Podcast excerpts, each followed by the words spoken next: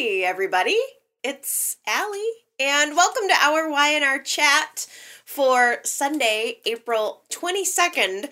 I guess I have to start out by talking about the quadrangle.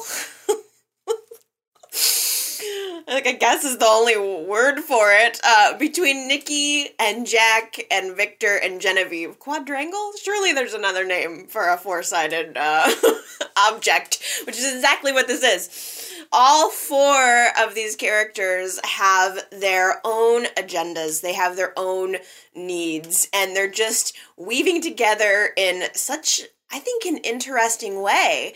In in some ways the this quadrangle reminds me of back when Jack was dating uh, Sharon and Nick was with Phyllis. It always kind of seemed as if there was a desire, uh, at least by some parties, to be with. Um, you know the other. It was kind of like a a wife swappy sort of situation and it kind of reminds me of that in this way that it seems like um, at least one of the people in each relationship wants to be with someone else in the other relationship. It's madness. But i mean each of the relationships i suppose are not completely without merit. Nikki and jack have had a really long history of uh, not only friendship, of course, but they were married once. They lost a child together and that ruined their relationship the first time around. And Victor has always been in between Nikki and Jack and their chance at a relationship. Um, I think as soon as Nikki met Victor, that's where her heart lies. It's where it, it, it became, and it's never really left that. So it's kind of a mixed bag. It's I've spent so much time in my life just believing in Nikki and Victor, and now here Nikki is with Jack, and she seems happy. I I think she is resolved on some level to the fact that Victor is never going to change, and no matter how much she wants it, it doesn't make it so. And I, even though I kind of feel like we haven't had as much build up toward Nikki and Jack as we needed to maybe get more excited about them. On the, at the same time, I still think that Nikki laughs more, seems more relaxed and more genuine with Jack than I've seen her with Victor in ages. She followed him all the way to Las Vegas, and it was it was kind of cute. She bombarded him, rushed him in the elevator, and hit the uh, the emergency stop button, and they got kind of trapped in the elevator together. And the security guard ended up coming to the elevator, opening up the door, and making sure that they were all right. And there was this brief moment of feeling caught, feeling like kids again. And Nikki's face in that scene was it, she had the biggest smile, the most real smile than I think I've seen out of her in a really long time. So, in some ways, I think that Jack is very good for Nikki. And Jack is in this really dark place in his life right now. And Nikki is like a ray of sunshine. She's bringing in positivity and reason and rationality and history as well. She's not someone who he just met off the street. He's known her for a, a incredibly long time and they've gone through so much together already. So, there does seem to be something there. And I think it also helps that Nikki knew John.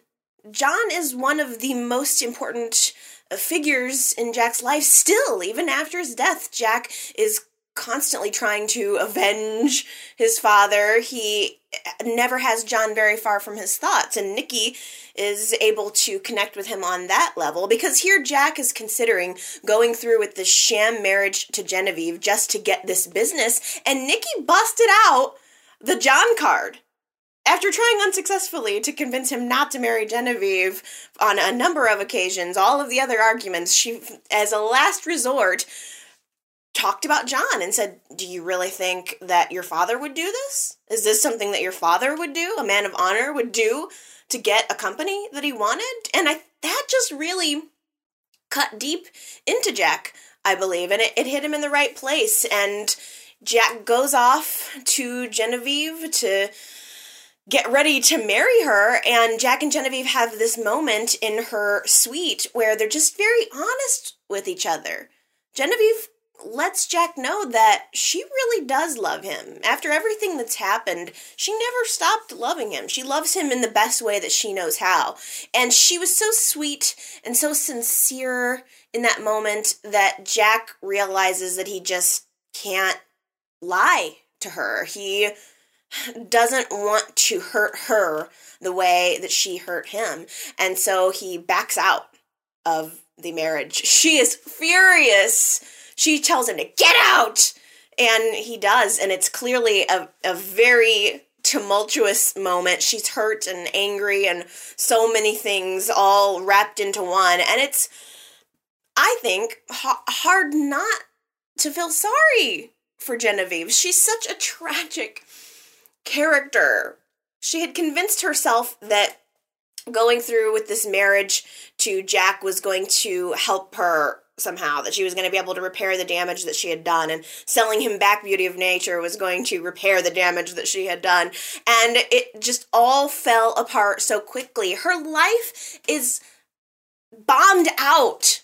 It's as if she's had several bombs dropped on her life and she's just standing there in the smoky wreckage. And I have a hard time not feeling sorry for her. I realize that she's done some really bad things, but in that moment, I just really connected with her and felt a lot of sympathy. And I think Jack really felt bad about everything that happened between them. However, he goes back to his room and hooks up with Nikki. They're having dinner. Just he t- he just tells her the truth. He he lets her know that he took her advice. He decided not to go through with the marriage to Genevieve. And after dinner, Jack got this boyish look on his face. and he wheeled his way up to Nikki and got himself a kiss. First, it started out with just a, a kiss. Next thing you know, Jack and Nikki are in bed doing the nasty. it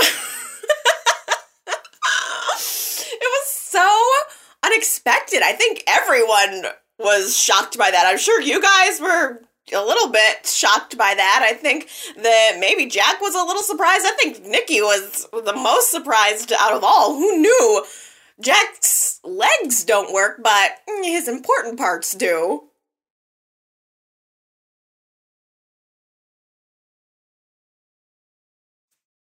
After Jack backs out of the marriage idea, Genevieve runs almost directly to Victor, which is again a repeating pattern in her life. Anything happens, run to Victor. That seems to be what she does now. And not 10 minutes ago, she was rejecting his proposal to buy Beauty of Nature. And now here she is showing up on his doorstep with, I think, a bottle of champagne, a really nice dress on, and the deal memo in her hand. And she lets him know in no uncertain terms she's ready to sell Beauty of Nature to him. And Victor couldn't be more thrilled he has beauty of nature in the palm of his hand, exactly where he wants it. And the unfortunate thing for him is he may have beauty of nature, but now Jack has Nikki. And it's really Victor's fault. He has made his bed. And now he has to lie on in it. If he hadn't put getting beauty of nature ahead of his relationship with Nikki, his relationship with his daughter, then none of this would have happened. It's it's all of, of Victor's choice. He makes these choices that lead to him being alone and isolated from the ones he loved. And then and then he sits back and he sheds a single tear over it. And he really he just he's responsible for his own actions. End of story. But then feeling alone. He had had a previous conversation with Nikki. They bumped into each other in the hall, and it was once again another argument between Victor and Nikki, deciding that they really aren't on the same page. They love each other, yes, that's acknowledged. No one questions that. But they don't work. They can't make it work. and it was just this another uh, one in a series of millions of, of heart wrenching moments between Victor and Nikki. They go their separate ways, and now uh, Victor's feeling despondent about that. So when Genevieve shows up at his door with the deal memo and a bottle of champagne, Victor's ready to seal the deal with a kiss. it was I it's so hard for me because Nikki and Jack I can kind of feel. I can get behind Nikki and Jack a little bit, mostly because there's history there and they're both good people. But Genevieve and Victor, there just doesn't seem to be anything there. There's no romance. It's purely a relationship of convenience and revenge. And it's harder for me to get into it. So I'm watching Victor and Genevieve making out, and I'm feeling disgusted. I don't know how you guys felt about it, but it's hard for me to watch. I'm just so not into it. Not to mention ugh, the fact that during their kiss scene, Victor and Genevieve, they lean in for the kiss, and as soon as they pull away, ugh, there was this spit string. like a string of spit that was it it pulled slowly apart um, from as their lips parted and it made me what a vomit. You guys have to go back and watch the scene. What was it monday's show? Maybe tuesday's show? I think monday's show. But you have to go back and watch it. Just i mean on the one hand because i wasn't feeling it anyway and then to seal it with slobber ew! Ew! I, like whose lips were wet think it was Victor. I bet you Eric Braeden took a big old, you know, licked his lips.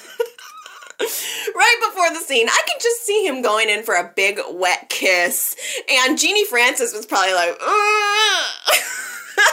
I can't imagine her doing that. I mean, having, you know, as an actor, as a working actor, going in for a kissing scene with wet lips, that is totally unprofessional.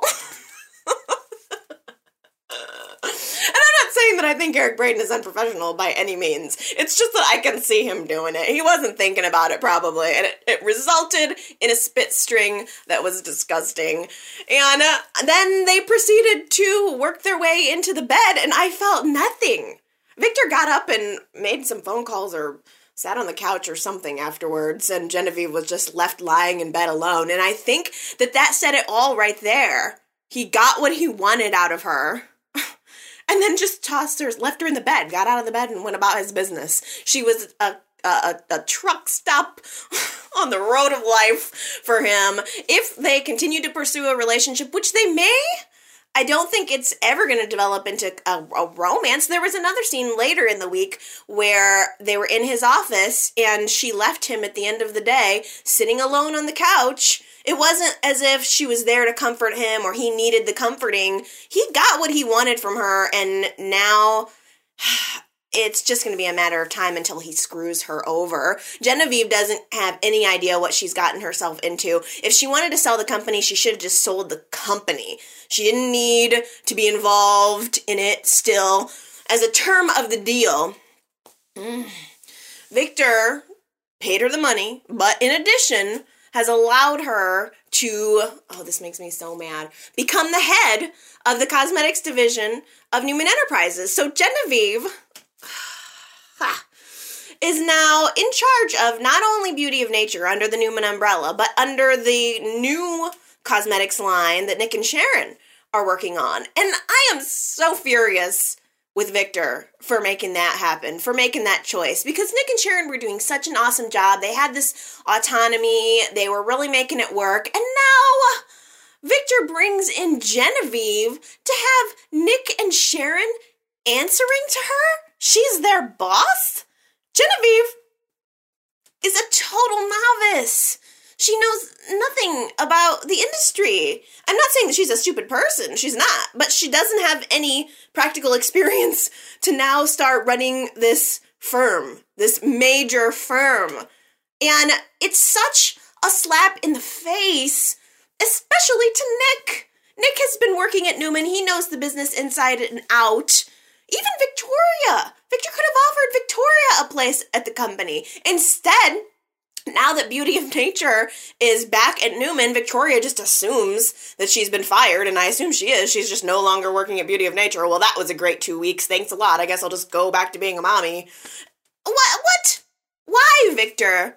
Why must you do that? And it's a t- it's completely a um oh what do you call it? It's just it's a it's a shell. It's a she's she's uh, like a, a queen. She doesn't have any real power. She's just sort of a figurehead in a way. And but but genevieve is not going to accept that. She's going to try to push in her opinion. She's going to try to get in her ideas. And i think victor threw the position to her as a bone but she's not going to accept that. And it's not going to be very long before it's major headbutting. And before who knows? Victor could probably fire turn around and fire her at any given moment. I just worry that Genevieve does not know what she's getting herself into. She thinks Colin was bad? Dealing with Victor is gonna be 10 times worse. You just wait.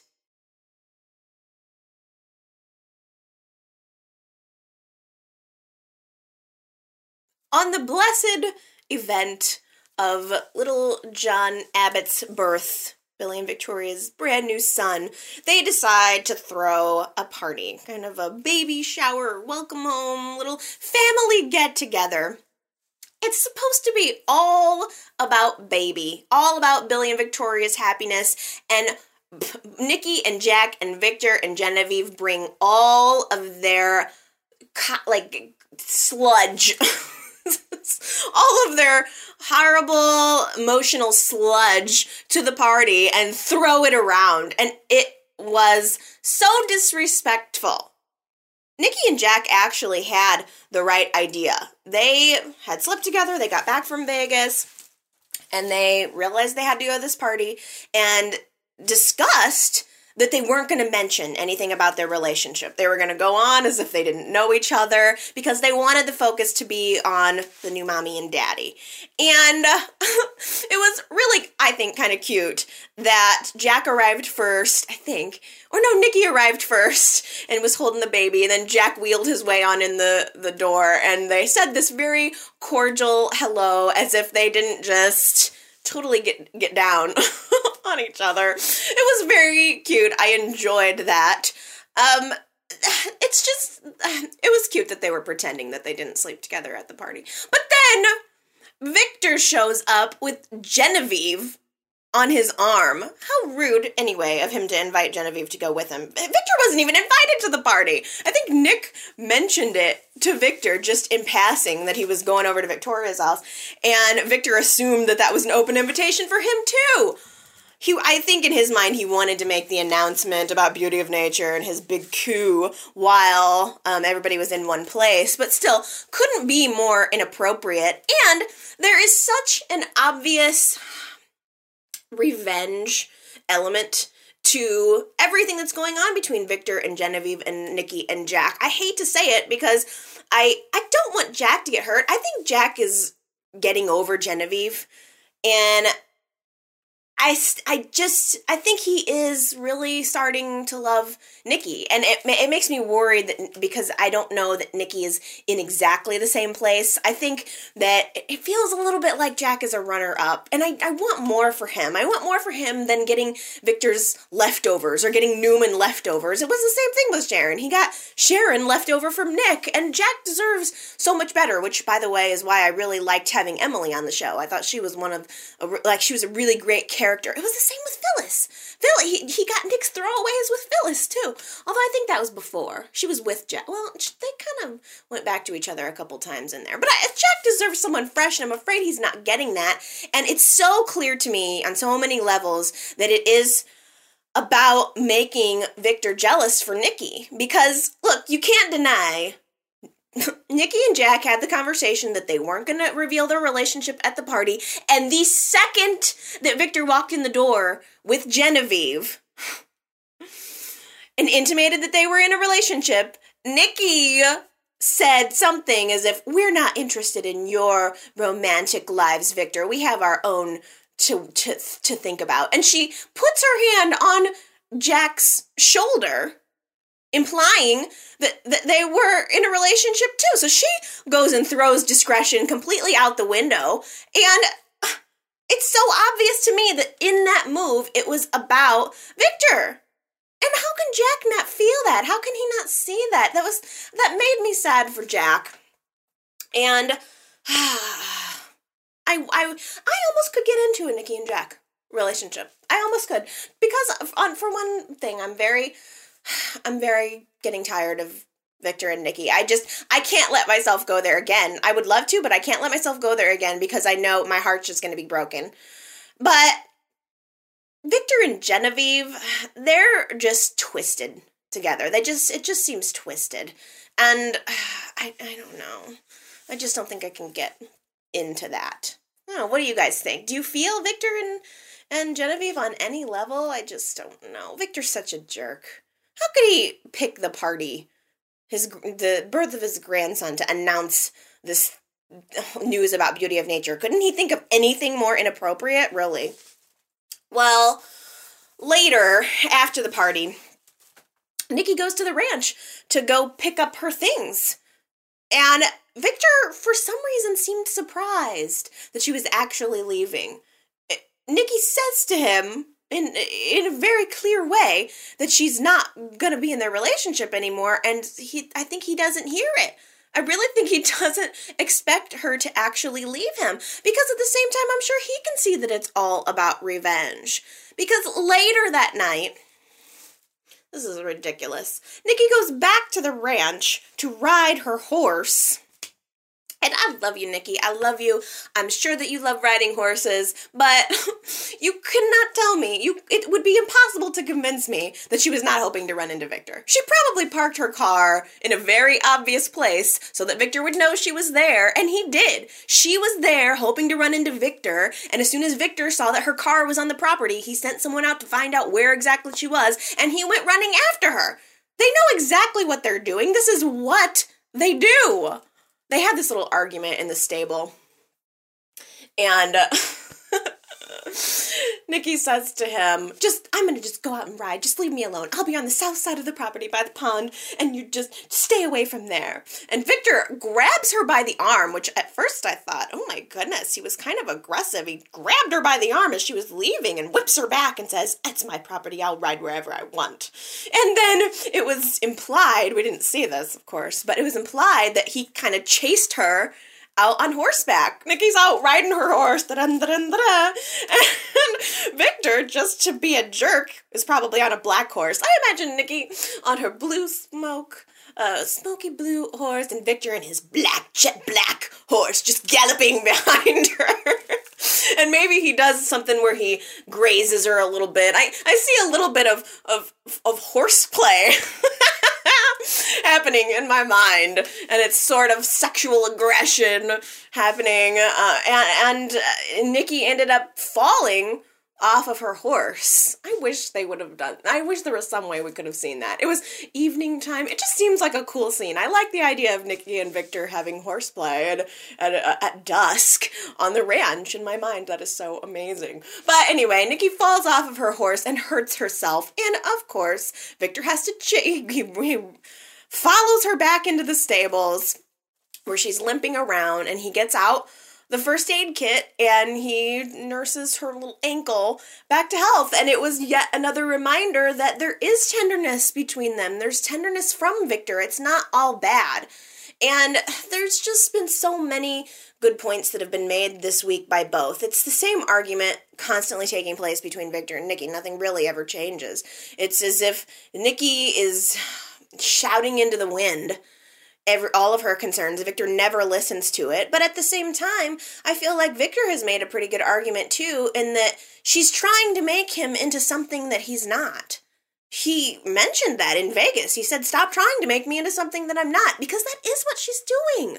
If if you love Victor, then you need to love Victor not what he could or should be, because he's never going to be that. He's always going to be Victor. How many times do you have to learn that lesson before it starts to sink in? And I hate to say that, but it's true. And I think that Victor has a lot of flaws, a lot of flaws, but I do think that he does love his family, and I do think that he tries to help them. He does what he needs to do. If there's a problem, Victor fixes it. That's pretty much what he was saying to her in the stables. When there's a problem, I'm fixing it. I'm a fixer. That's what I do. Next week, I think we're going to see Nick coming to Victor for some help about Lucy's custody case. Everybody comes to Victor when they need something, but then complains about when he does something on his own. I just I I understand and completely empathize with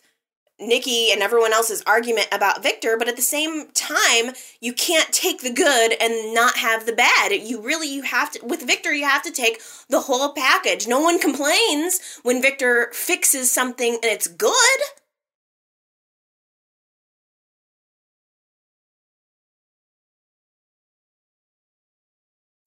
So I know I spend a lot of time sometimes defending Victor. And last week, I spent a and for throughout this past several weeks, I know that I have spent some time being down on Billy. And I want to try to open myself up to Billy. I really do. Because I've been asking myself, what makes Victor any different from Billy? Or Adam, for that matter. But, you know, there's all this talk from Victor about what how Billy isn't good enough for his daughter and he's makes all these bad decisions and all that. But Victor does too. He has a laundry list that is is my goodness as long as the day. And Adam uh, has done so many bad things, yet I forgive Adam. And so I just wanted to think a little bit out loud about what it is that makes us like or dislike a character what what are the things that factor into whether or not we like someone because all things being equal Billy is no worse of a character than Victor or Adam or anyone else. They've all done bad things. So, what is it that affects how we feel about a character? And I think it's some things like time like the length of time that they've been on the show because I can say for certain that part of the reason I have the soft spot for Victor is because he's always been there. Victor's always been on the show. He is a constant. I've never watched the show a day that he wasn't on. He is has been always on since the first day I started watching. And he's someone who feels like the patriarch of the entire show. So and and and I guess that's another thing that plays into it, our own personal relationships and our own personal feelings because to me Victor is sort of a father figure. He's probably at about that age that he could be my father and so I feel a little bit you know, sensitive to him. Also, my dad has a mustache. so I guess that's why I tend to want to defend him. And, you know, someone like Billy, there are qualities about Billy, such as irresponsibility, that I've had experience with in my own life that I don't like. And I have kind of tried to distance myself from people who I feel are irresponsible. And so it's it's not necessarily that Billy is better or worse. It's just that I have my own preconceived things that go into it. And you know, there's also, like I said last week, attractiveness. I'm not that attracted to Billy. Whereas someone like Adam has done so many bad things that at the end of the day, I find him hot and am therefore compelled to forgive him. So there's just so many factors that go in to whether or not we like a character and it's completely personal. It's just based on how you're viewing things and how you know what's has gone on in your life and who you are and you know no no character is any better or worse than any than any other um, at this point. They all have sins and sins. but it's, you know, at least someone like Billy seems to realize what he's done and asks for forgiveness and tries to be better. Victor is just Victor Newman and it's not going to ever be any other way. Billy at least tries to atone for the things that he's done. So I will give them credit for that. And I was definitely down on Billy and Victoria last week, and I still stand by how I feel that they treated Chelsea. But at the same time, I am really, really glad that they did the right thing by Adam.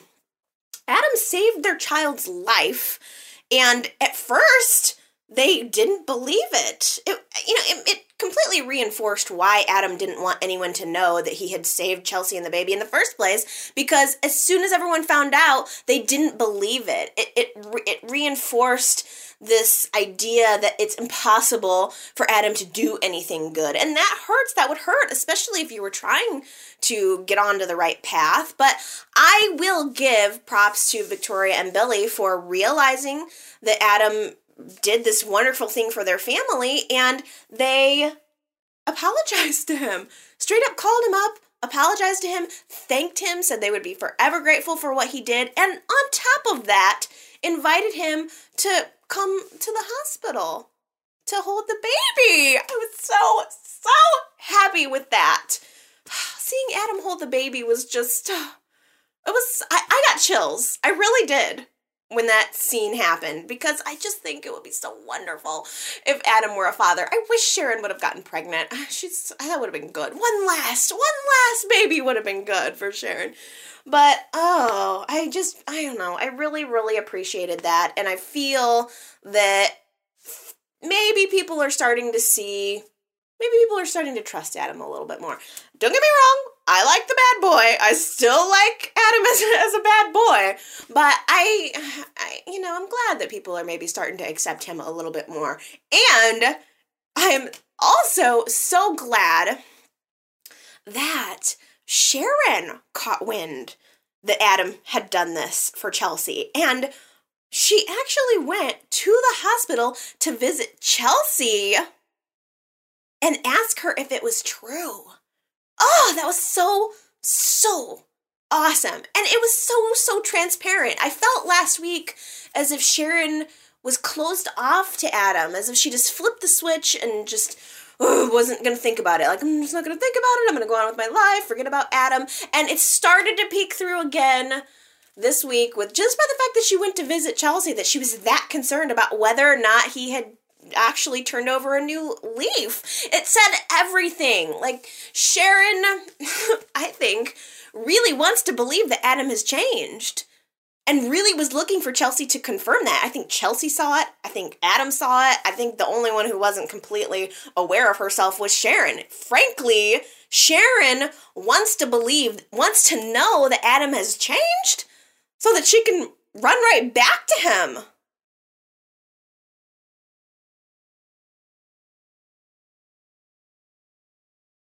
Adam can just move right over because Genoa City has a new baby napper. Ah, oh my gosh, you guys, Ricky. Is this guy not the most exciting new character on the show? I am so compelled by him. Wow.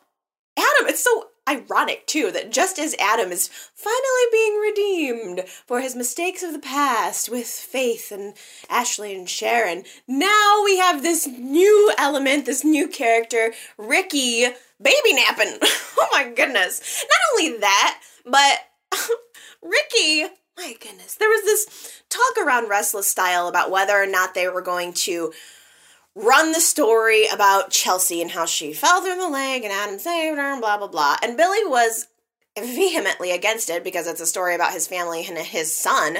But Phyllis believed that it was a story, a good story, and Ricky was aware of all of this. And that little jerk leaked the story to a competing magazine because they wouldn't run it at Restless Style. And there was this brief moment where Phyllis thought he was the leak, fired him, sent him packing, and then ran into the reporter for the competing reporter who ran the story and was confirmed. The reporter said oh no the source was a, an orderly at the hospital and that's where i got my information. And so phyllis calls ricky hires him back and then later we see this scene between ricky and the reporter uh, talking about how they just cooked that up.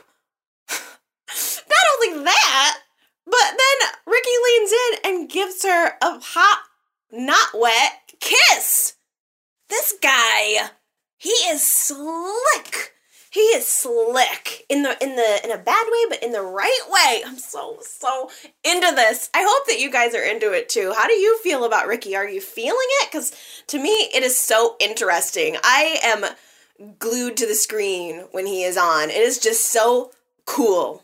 It's just so cool. I and I don't know, like I can't believe I'm rooting for the evil character, but I just am.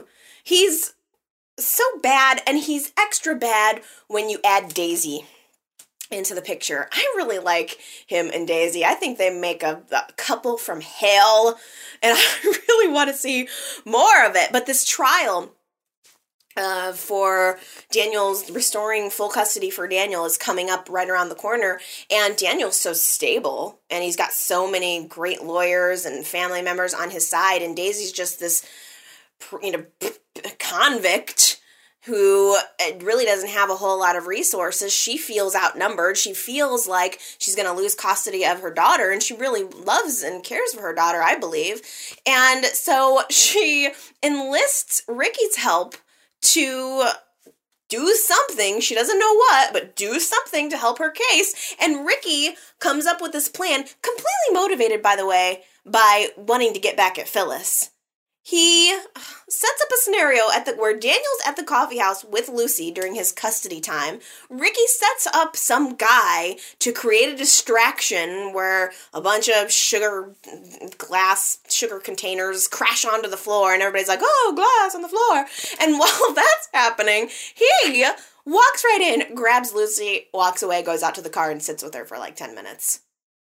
And everybody is like, Where's Lucy? Where's Lucy? D- Daniel feels horrible. The police come. Michael and Avery are there. Phyllis is getting late at the time and has to put on her dress. She's like this close from getting it on with Nick. She has to put her dress back on and run out to the coffee house to try to find out what happened to Lucy. She was crushed all the time. Ricky's sitting out in the car with the child, just trying to make it look like Daniel wasn't paying attention.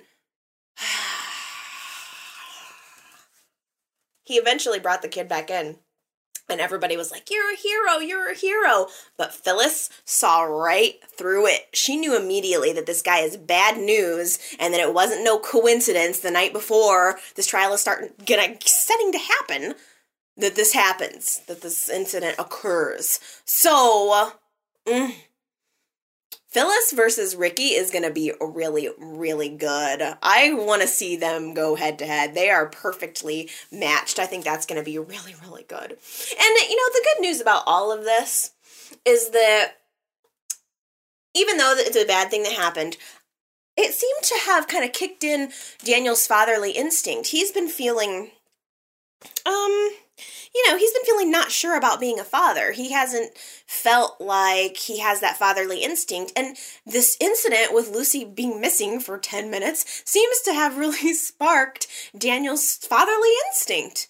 Again, he was worried about his child and he wanted to find her. And now I think that's helped resolve him even more toward getting her back, but it's gonna be a challenge because they're gonna bring up this incident in court next week. I'm sure it will happen, and it's not gonna look good, which I think really sucks. I think using this incident against Daniel is complete bull.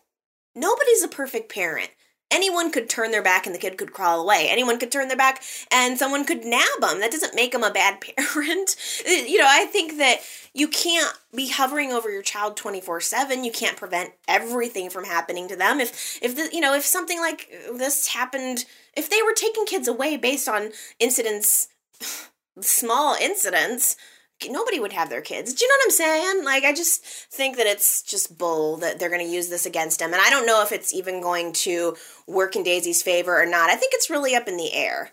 I am thinking that Daniel won't get custody just because that'll continue to make it interesting. But uh, I don't know. We'll have to see. I have to admit to you guys that I I really like Ricky and Daisy, and I I I is it bad that I'm rooting for the villains.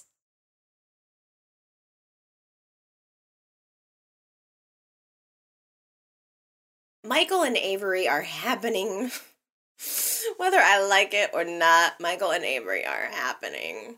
They're becoming very, very friendly. I would love it if it was just friends because it's cute. Their scenes together are very cute. They're uh, drinking and complaining and they they're just drowning their sorrows and confiding in each other. Michael's got problems with Lauren and Avery's got problems with Phyllis and it's nice that they're able to talk, but uh, I'm going to be so disappointed in Michael.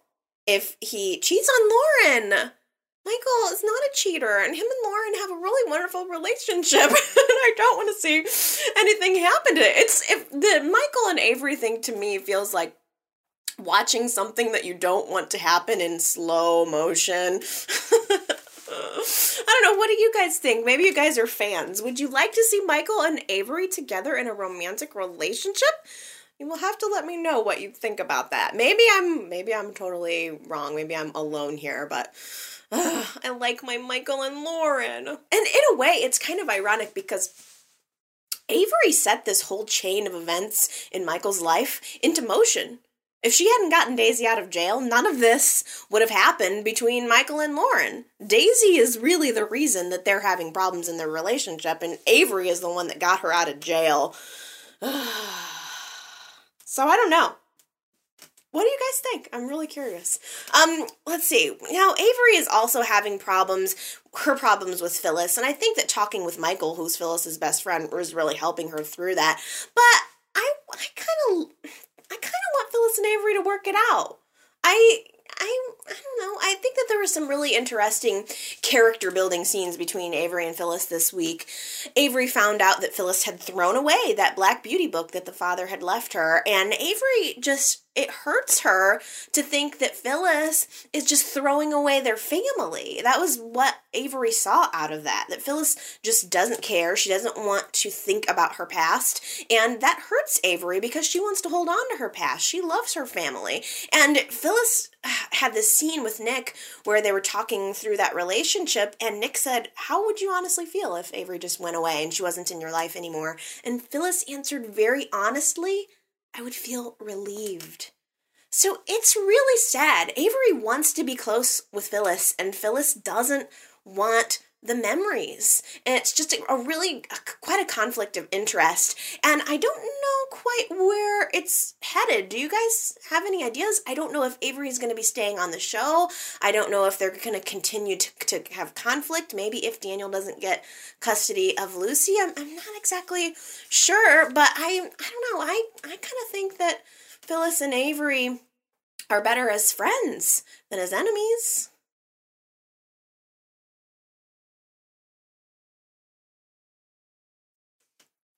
Now that Genevieve has sold Beauty of Nature to Victor, Tucker is pissed. He's not happy about it at all, and I don't think he's gonna let it go. I think he's got revenge on his brain. And there is some question, I think, as to whether or not the sale will be declared valid.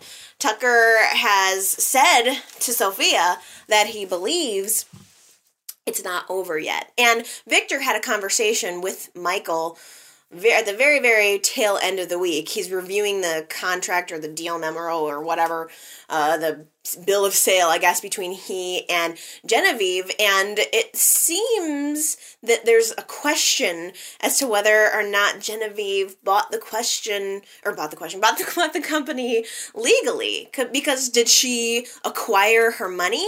legally. She got it from Colin, and then Colin was a mob guy. So if she got the money illegally, then she probably didn't own the company legally in the first place. So there is still the outstanding element as to whether or not Victor will be able to keep Beauty of Nature. I'm sure Jack's lawsuit is still standing. He will probably continue to sue to declare the original sale invalid. And Victor asked Michael to put in a phone call to his dude at the SEC to try to make sure that this issue isn't uh, revi- reviewed, but at the same time, we know Tucker has people on the in at the SEC. So I have a feeling that that's the direction it's gonna go. I kind of wonder if Tucker's gonna end up with Beauty of Nature in, in the long haul. I mean, we also know that he's involved with Lauren somehow. They have a business deal. They shook hands a couple of weeks ago, so that is gonna factor in there somewhere.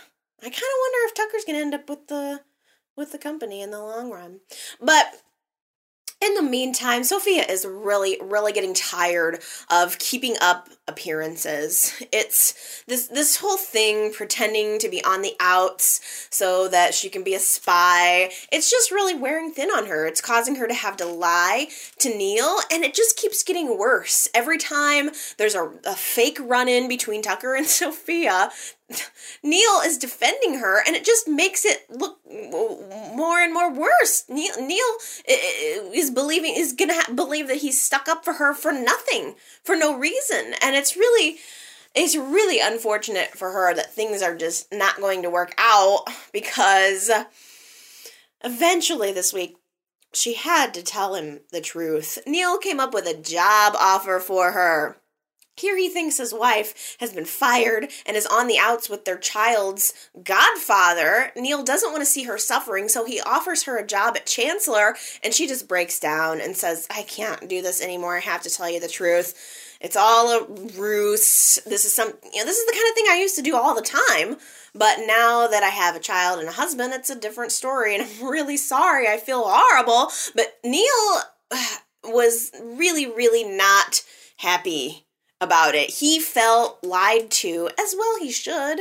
And very unfortunately for Sofia, this whole thing just pushed him right into Harmony's arms.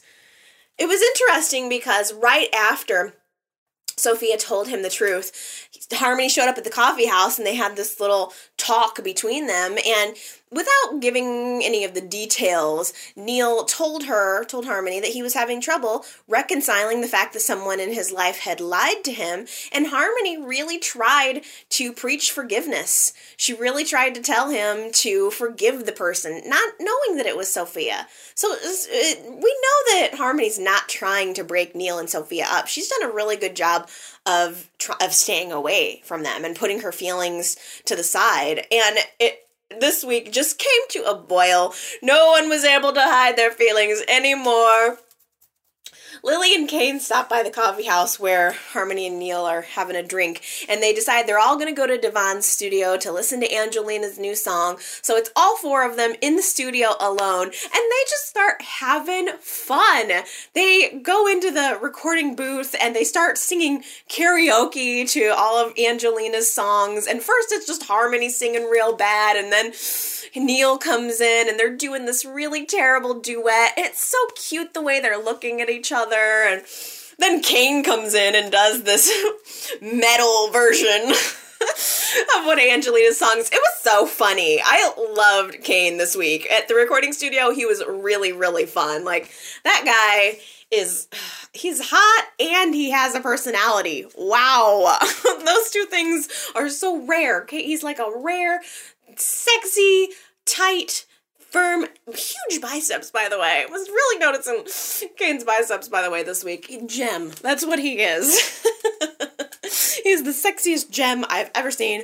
And uh, he was really funny this week. But then they all four come out into the main part of the uh, the studio, and Lily and Cane start dancing, slow dancing, and having fun. And it's kind of an awkward moment between Neil and Harmony until Lily and Cane leave. They step right outside of the uh, the studio, and Lily has this moment where she says to Cane, "Did you notice the spark between my dad and Harmony? It's there. Even Lily saw it, and I was surprised a little bit because she seemed unapproving."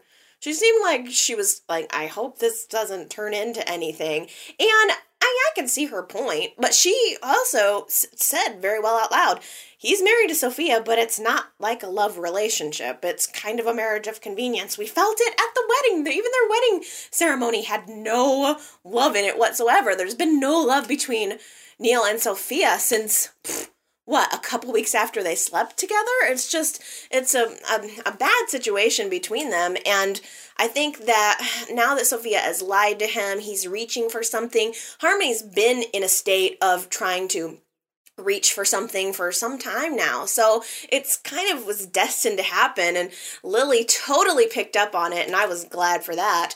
And they ended up leaving the studio and leaving Neil and Harmony alone. It was so obvious and cute. Harmony she goes and puts on a slow song on purpose. I'm sorry, they both knew it. They both knew that there was something between them, especially since the day that they were at the hospital together and they were in the chapel and they touched arms or touched hands. I guess that was last week or the week before. Uh, but they knew something was there. They knew they were having fun dancing and singing karaoke. Harmony puts on a slow song so on purpose and they start to dance and it's so soft and so sensual and so cool. I was so happy. to see them finally touching and being intimate together. I honestly could have waited another couple weeks to see this hit its peak, but yeah, whatever, it's fine. Y&R giveth and I accepteth. Neil and Harmony start to dance and then come together for one soft, passionate kiss. Which they kissed a little bit and then pulled out of it and looked at each other like, Are we really doing this? And then it was just as almost if they both were like, Yes. And then they went back into the kiss. More kissing and more dancing. It was grand. I was so, so pleased. I can't even remember the last time I did this, but I was clapping at my screen. I was round of applause. It was so wonderful. I am sure that you guys all feel that way as well. So let's just let's hear it. Let's have a round of applause for Neil and Harmony finally, finally hooking up.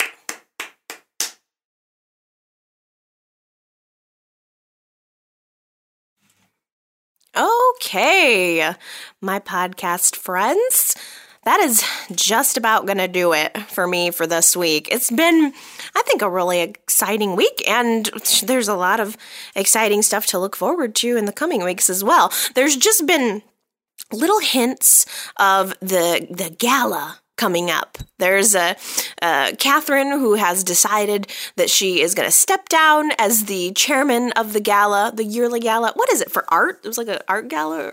I can't remember what the cause is, but she, Catherine has decided to appoint Abby and Chloe as the co chairs of the committee. So it's up to them to organize this year's event. And Abby and Chloe are they're in some ways so alike, but in other ways so different. But both of them love to be in charge. They need to be in control. And it's going to be, I think it's going to be priceless to see Abby and Chloe going head to head. Oh, oh, the things they will argue about. It will be fabulous. I hope we get to see a lot of that. I want to see details. I want to see them arguing about, I don't know, tablecloths. and you know it's going to culminate in a really cool event. I always look forward to the yearly gala. I don't think we actually do it yearly do we? I, I can't remember. It seems like sometimes they skip a year but this year they've or the, i don't think they i don't know did they do it last year? Whatever this year's going to be excellent. I'm looking forward to it. I always love seeing the fashion what everybody's wearing and there's always drama when the entire cast is together. So it should be really good. There's a lot to look forward to. So, um, why don't we listen to uh why don't well yeah, I got a voicemail to drop on you guys. It's really, really good. You're gonna like it. So um let me drop it in right here. Let's take a listen. Here we go. Hi, Allie. This is Betsy. Um, I know I haven't called in a really long time. I've been super busy. Um, but anyway, I wanted to make a couple of comments because you're right, this was a past um, week of very juicy storylines. Let me start with Billy and Victoria. You are wrong, Allie. Wrong, wrong, wrong. Billy is not a screw up. He just has had a couple of problems and he always gets shined in a bad light. And you know, the reason why he left and went to Myanmar is because he felt so guilty. If he hadn't been drugged, if he hadn't been um seduced and all that by Chelsea, he probably would have come back home after, you know, a couple of days. People have wig outs every once in a while, and I think Billy deserved his and um he wasn't abandoning his child. If you remember, that was when um Chloe had gone a little nutso and had decided that um, Billy wasn't allowed to see his daughter ever. So he thought that he was completely out of his daughter's life anyway. So let's not forget that. Okay, let's go to Adam. I love Adam too. I love the bad boy, but um, I don't blame Victoria one second for not trusting him around her kid. Give me a break. He stole Sharon's baby. Um, anybody who is a mother would not be trusting of some person who actually could steal someone's baby. That's just crazy craziness. Victoria, if she acted any other way, would be totally abnormal. Um, we'll see how she reacts um, today's episode when she, you know, after she learns the truth. But I don't blame her one bit for not trusting Adam. Um, Nikki, okay, I'm with you on that. Nikki is just annoying. She always is just so snippy at Victor, and then she loves him, and then she's, oh, let me go run off and talk about him behind his back to Victoria or Jack or whoever. I don't know. She's so two faced with him. It's like, just, okay, either you want to be with Victor or you don't. You've been with him long enough to realize that he's just a jerk, and he's going to do jerky things, and you either take it or leave it. Um, but, um, a couple of things that I want to mention about Nikki is she keeps saying, "Why doesn't he just get out of town?" or "Why doesn't she just get out of town?" Which I think is so funny because it's like, okay, if somebody gets out of town, then they're not in their lives anymore, like completely. Like there's no such thing as the internet or email. It's just when somebody's in town that it's such a bad thing. And then lastly, I just want to comment on the fact that, oh my gosh, I would hate to be a pregnant woman in Genoa City because you can never just give birth to your baby at the hospital. Uh-uh. You either give birth to your baby um, at a freaking cabin, like Chloe did and uh, Chelsea, or, you know, some horrible thing happens. Um, if you do manage to get to do it in the hospital, like what happened with, um, what's her face, the twins, the surrogate born twins, Lily's twins. Um, something bad always happens. It's never just easy um, for somebody to give birth. Yeah. Um, Sharon didn't give birth in the hospital. Like, who was the last person who had a normal birth in the hospital? Phyllis had to give birth in an elevator um, when she had Summer. Um, Daisy had to give birth in the car when she had Lucy. It just never happens normally in a hospital. Um, and if you can tell me the last person who gave birth in the hospital, um, please let me know. It might have been Fenmore. I don't know. Anyway, um, that's all I have. Hope that um, you're doing well, and ke- I keep enjoying the podcast. I keep listening, even though I haven't been commenting. So thank you for doing this. Bye bye. First of all, I love you. You are awesome. I love your comments and I love that you're not afraid to put me in my place. I have a question for you though, Betsy. You I I I love that you're defending Billy because you're helping to keep me balanced, give me a balanced point of view. But I suspect that somewhere in the back of your mind, you're attracted to Billy. and that might be why you're defending him. Just a theory. I'm Dr. Freud in that way, I guess. But um no, you are right. And I'm trying to bring myself to forgive Billy. Like I said, he's not any different than any of the other characters. Um, oh my gosh, what else? You know, we're on. We're, I'm completely on the same page with you about Nikki, and you're probably right too that Victoria was correct to not um, let Adam around the baby. I know.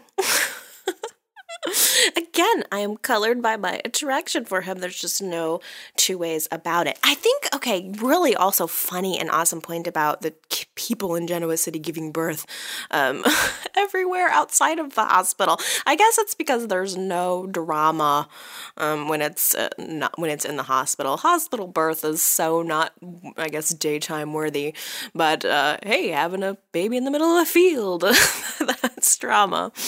I uh, I think I guess the maybe somebody else would probably know better, but I think the last baby to be born in a hospital would have to be Moses. Maybe I think Sofia gave birth in the in the hospital. I think, but then again, everything around Sofia is kind of boring. so maybe that was fitting. Oh my gosh.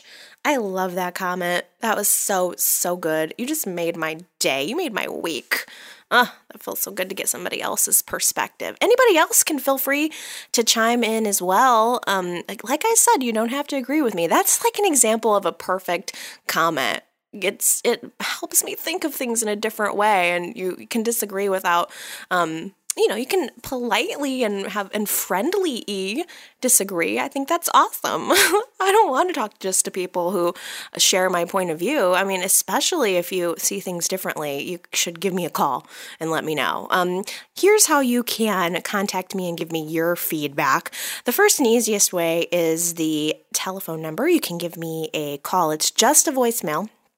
And the number is area code 309 588 4569. That's country code 1 if you're outside of the US. Uh, 309 588 4569 to leave me a voice comment. I, I guess, judging from, uh, I guess there might be like a two minute and 40 second max is my guess on the voicemail.